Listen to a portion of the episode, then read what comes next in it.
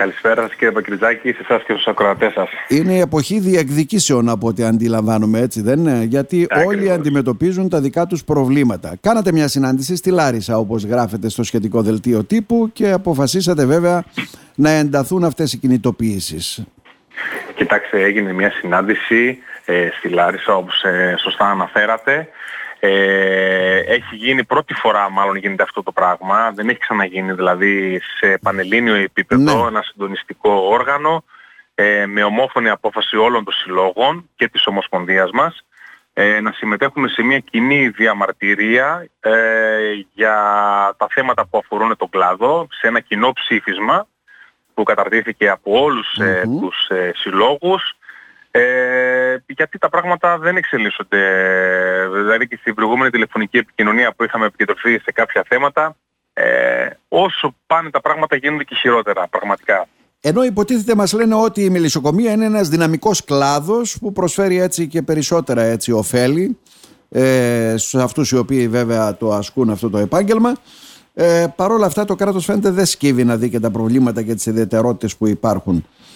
Και σε Ακριβώς. ένα προϊόν βέβαια ελα, πανελλαδικό που θα μπορούσε να γίνονται εξαγωγές, χρησιμοποιείται σε χίλιους ε, δυο λόγους έτσι και όλα αυτά από τα φάρμακα μέχρι την κατανάλωση και ποιοτικό έτσι γενικότερα.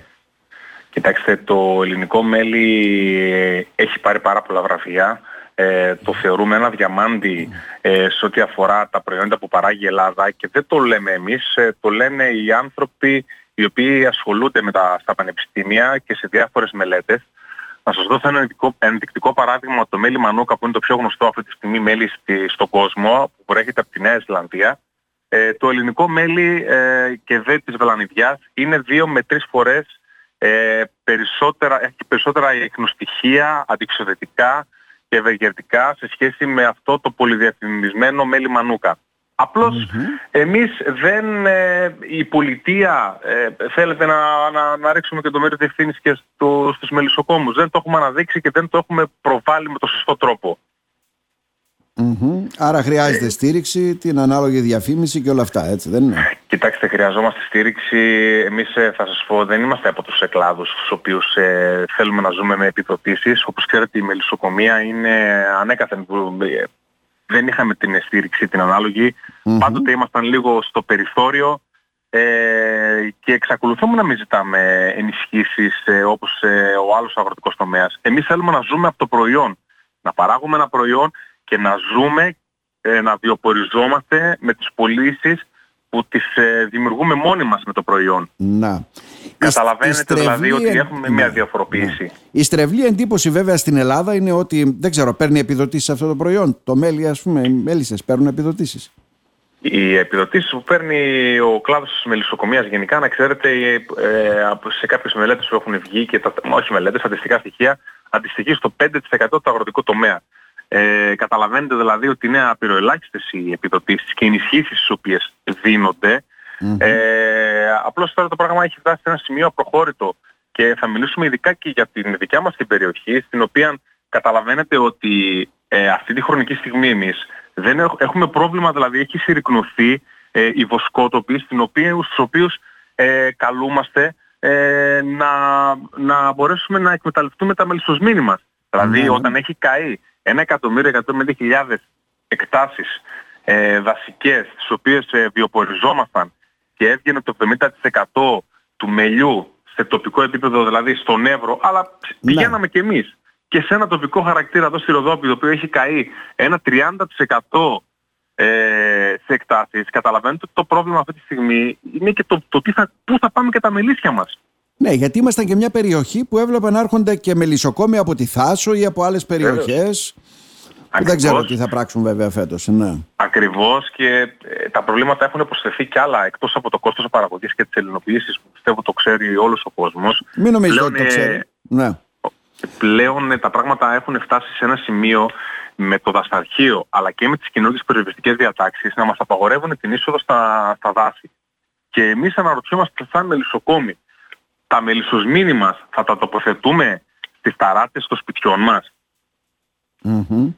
Τα μελισσοσμήνη είναι ο τόπος τους για να μπορούμε να κάνουμε τη συλλογή του μελιού. Είναι τα δάση. Όταν εμάς βγαίνει μια περιοριστική διάταξη αυτή τη στιγμή και μας λέει απαγόρευση 10 με 11 η ώρα το πρωί, ό,τι κάνεις μέχρι τις 10-11 η ώρα το πρωί, ε, συγγνώμη, εμείς πώς θα βιοποριστούμε, πώς θα βγάλουμε το πευκόμελο σε κομμωτινής Φερρυπίνης, σε ένα άλσος. Ναι, ναι. Δηλαδή καταλαβαίνετε ότι τα προβλήματα πλέον έχουν προσθεθεί πάρα πολύ.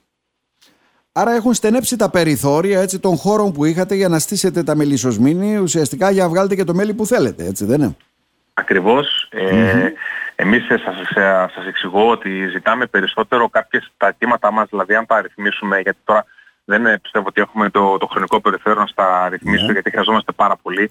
Οι περισσότερες, ε, οι περι, τα περισσότερα αιτήματα που ζητάμε είναι νομοθετικές ρυθμίσεις.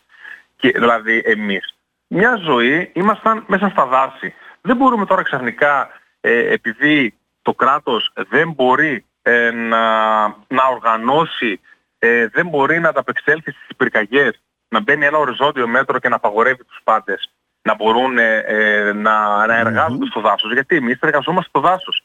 Άρα τι με νιώσει διέξοδος, δηλαδή να στείλουμε το μιλήσει σε ένα μικρό άλσος και να βγάζουμε ας πούμε βαμβακόμελο, κάπως έτσι; Δεν έχουμε κάτι άλλο. Δεν ξέρω γιατί... Στην περιοχή μας μιλάμε κύριε Κεχαγιά, ναι. Ναι, εννοείται. Ε, κοιτάξτε, εμείς ε, στα δάση συλλέγουμε, δεν είναι μόνο το πευκόμιλο, σε κάποιες φορές ε, περιοχές ευδοκιμεί το βελανίδι, ευδοκιμούν κάποια άγρια φυτά, κάποια φυτά τα οποία έχουν καεί στην περιοχή ε, του, του Ιάσμου, σε εκείνες τις περιοχές επάνω, ε, το οποίο υπήρχε μια περιοχή στην οποία έβγαινε ένα ανοιξιάτικο πυρένι, το, το, το ξέρουμε εμείς δηλαδή περισσότεροι μελισσοκόμοι, το οποίο βέβαια αυτό εδώ πέρα έχει όλο καεί. Έτσι, δεν έχει μείνει κάτι και η περιοχή δασικά του Ιάσμου έδινε και πάρα πολύ καλή ποιότητα πευκόμελο και με την κοντορίγανη δηλαδή που γινόταν η συλλογή του μελιού. Συνεπώς, στη διαμαρτυρία σας, αυτό που ζητάτε ουσιαστικά τι είναι νομοθετικές ρυθμίσεις, γιατί λέτε δεν εστιάζεται τόσο στην επιδοματική πολιτική. Και υπάρχει και μια λανθασμένη εντύπωση έτσι, πολλών που λένε τελικά όποιος ασχολείται με τα μελίσια είναι και λίγο χόμπι. Ε, Όμως δεν είναι αυτό, δηλαδή έχουν έρθει στον κλάδο πολλοί επαγγελματίες πλέον που ασχολούνται αποκλειστικά μόνο με αυτό. Εννοείται, έχουν έρθει στον κλάδο, ειδικά από την περίοδο της κρίσης 2010 και μετά, έχουν εισέρθει πάρα πολύ στον κλάδο νέοι, όπως ε, είμαστε στον Μελισσοκομικό Σύλλογο, στον οποίο είμαστε πάρα πολλοί νέοι άνθρωποι που ασχολούμαστε, ε, αλλά αυτή τη στιγμή όμως έχει φτάσει σε ένα σημείο ε, επαγγελματίες να αναγκάζονται να κάνουν και δεύτερες δουλειές και να μπορούν να τα βγάλουν πέρα. Ναι. Ξέρετε, δεν βγαίνουμε στους δρόμους ε, γιατί δεν έχουμε τι να κάνουμε όπως μας χαρακτηρίζει ε, ο κόσμος. Ε, βγαίνουμε στον δρόμο πραγματικά για, γιατί έχει φτάσει το πράγμα σε ένα σημείο απροχώρητο. Ο κόμπος έχει φτάσει στο χτένι και δεν μπορούμε πλέον να, να ανταπεξέλθουμε, δεν μπορούμε να βιοποριστούμε. Γιατί το κόστος παραγωγής και όλα αυτά που σας ναι. λέω με κάποιες νομοθετικές ρυθμίσεις που μπορεί να κάνει το κράτος θα μας ευνοήσει πάρα πολύ. Ε, να σας πω ένα παράδοξο. Αυτή τη στιγμή απαγορεύει την κίνηση των φορτηγών στους παράπλευρους οδούς. Δηλαδή, όταν εγώ έχω ένα φορτηγό που είμαι φορτωμένος με μελισσοσμήνη και θέλω να πηγαίνω στις περιοχές με, με, σε δάση, μα τα δάση δεν έχουν ε, κεντρικές αρτηρίες. Υπάρχουν αναγκαστικά παράπλευροι οδοί στην οποία θα πρέπει να πηγαίνουμε. Ε, αυτή τη στιγμή υπάρχει νόμος που τα απαγορεύει. Μάλιστα. Δηλαδή, καταλαβαίνετε, υπάρχουν κάποια πράγματα τα οποία είναι παράδοξα. Και μπορούν να λυθούν, όπως λέτε. Ακριβώς, ακριβώς, ακριβώς. Άρα, Έτσι ακριβώς. εστιάζεται ένα ζήτημα μεγάλο είναι αυτό. Ένα μεγάλο ζήτημα, από ό,τι κατάλαβα, είναι το τεράστιο κόστος παραγωγής. Δηλαδή, τα, το κόστος της παραγωγής του μελιού. Και αυτό είναι ένα μεγάλο θέμα. Ε. Ελληνοποιήσεις. Ελληνοποιήσεις. Οι οποίες γίνονται πώς αυτές οι ελληνοποιήσεις; Είναι αυτά τα μέλια που βλέπουμε πολλές φορές στα μάρκετ με 3,5 και 4 ευρώ, ας πούμε. Τι είναι αυτά, για να καταλάβουμε. Ακριβώς. Ε, κοιτάξτε, ε, σε αυτό δεν φτύνεται βασικά. Γράφει πευκόμελο, ανθόμελο, τάδε περιοχή, ελληνικής βέβαια, ε, να ξέρετε. Ναι. Κοιτάξτε, εννοείται. Ε, οι, οι έμπορες μπορούν να κάνουν οτιδήποτε θέλουν.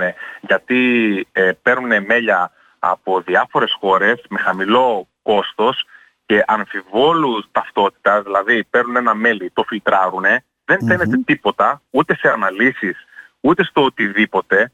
Ε, ουσιαστικά είναι ένα πράγμα που το χαρακτηρίζουν μείγμα μελιού, γιατί ξέρετε η Ευρωπαϊκή Ένωση το επιτρέπει. Δηλαδή το πρόβλημα ξεκινάει από την Ευρωπαϊκή Ένωση. Αν η Ευρωπαϊκή Ένωση δεν επικεντρωθεί την παραγωγή και επικεντρώνεται μόνο στο εμπόριο ναι, δηλαδή ναι. να εισέρχονται φτηνά αγροτικά προϊόντα, να βαφτίζονται ελληνικά ε, και να πουλούνται Δηλαδή δεν μπορεί να γίνει αυτό το πράγμα. Καταλαβαίνετε ότι πρέπει να θεσπιστούν κάποια κριτήρια. Εμείς ζητάμε να θεσπιστούν κάποια κριτήρια. Κριτήρια αξιολόγησης και ταυτότητας. Ποιο είναι το ελληνικό και ποιο είναι το εισαγόμενο. Και να υπάρχουν εννοείται αυστηρότεροι έλεγχοι. Καταλαβαίνετε. Δηλαδή έρχεται ένα μέλι. Δεν χαρακτηρίζεται από ποια χώρα προέλευσης είναι. Υπάρχει ευρωπαϊκός κανονισμός που λέει να είναι εντός ή εκτός Ευρωπαϊκής Ένωσης. Κάτι που δεν φαίνεται. Είναι, μα ο κόσμος δεν ξέρει τι τρώει. Είναι απλά τα πράγματα. Άμα θα ανατρέξετε σε μια ετικέτα μελιού σε ένα μάρκετ, ναι, θα ναι. αναφέρουν σαν μείγμα μελιού. Στα ψηλά γράμματα εννοείται. Ακριβώς, μα δεν μπορεί να γίνει έτσι. Δεν μπορούμε δηλαδή εμείς να επιβιώσουμε με τέτοιες συνθήκες. Ναι, γιατί είναι άκρος ανταγωνιστικές βέβαια. Ναι. Ακριβώς, ακριβώς.